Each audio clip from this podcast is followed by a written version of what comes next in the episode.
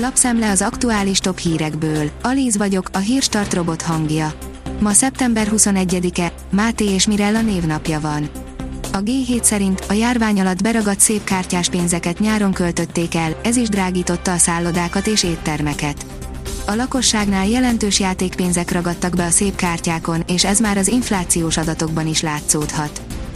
A 24.20 szerint elítélték a meleg kamaszt bántalmazó fiatalokat. Miután nyíltan vállalta homoszexualitását, ami már önmagában is nehéz feladat volt, évekig járhatott kihallgatásokra és bírósági tárgyalásokra egy budapesti fiatal. Az Autopro szerint Európa legnagyobb bioüzemanyaggyárát húzná fel a Shell.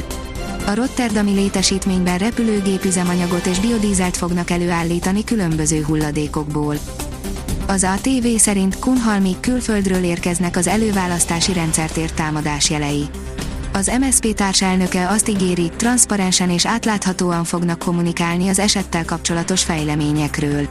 Elmondása szerint már vannak sejtéseik, hogy kik követhették el a támadást. Tóth Csaba ügyéről pedig azt mondta, amíg nincs büntető eljárás, ügyészségi eljárás vagy rendőrségi feljelentés, addig minden csak alaptalan vádaskodás. Teljes gőzzel halad az észak-koreai nukleáris program, írja a napi.hu. Észak-Koreában újraindult az az atomreaktor, amelyben korábban plutóniumot állíthattak elő atomfegyverek számára, véli a Nemzetközi Atomenergia Ügynökség. Jövőre elkészül a szúnyogbiztos ruhaszövet, írja a Magyar Mezőgazdaság. A szúnyogcsípés nem kellemes, de mindenféle szúnyogriasztóanyaggal sem kellemes bekennünk magunkat. Most itt a harmadik alternatíva, egy szövet, amibe beletörik a szúnyogok bicskája, illetve fullánkja. Tordai Bence, az embereknek elege lett a kormányból, írja a hírklik. Az egészségügyi mutatókról is szó volt hétfőn a napi rendelőtti felszólalások között az országgyűlésben. Védelmi fejlesztésekért felelős kormánybiztos, hadipari exportunk esetében az állami tulajdon hátrány lehet, írja a növekedés. Nemrég még sereghajtó volt, hamarosan régiós szinten fent lesz a dobogón a magyar hadipar, amely már a világűr felé is kacsintgat. A portfólió szerint 100 millió vakcina kerülhet veszélybe.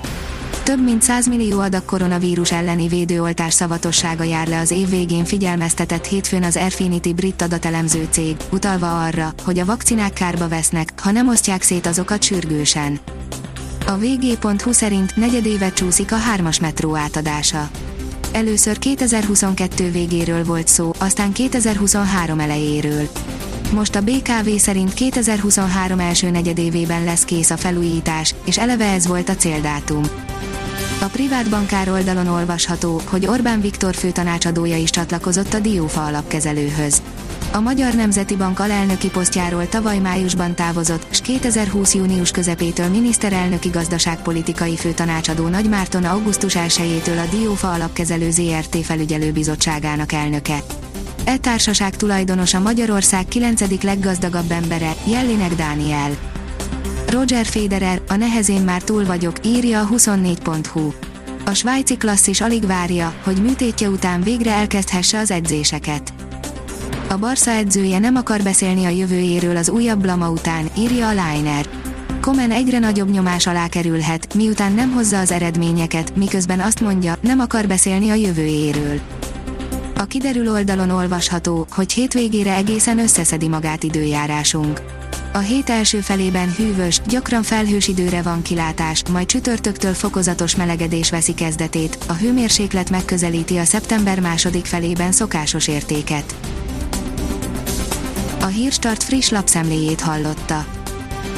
Ha még több hírt szeretne hallani, kérjük, látogassa meg a podcast.hírstart.hu oldalunkat, vagy keressen minket a Spotify csatornánkon. Az elhangzott hírek teljes terjedelemben elérhetőek weboldalunkon is. Ha weboldalunkon hallgat minket, az egyel korábbi adás lejátszása automatikusan elindul. Beállíthatja, hogy az összes korábbi adás, vagy csak az aktuális tematika hírei következzenek. Köszönjük, hogy minket hallgatott!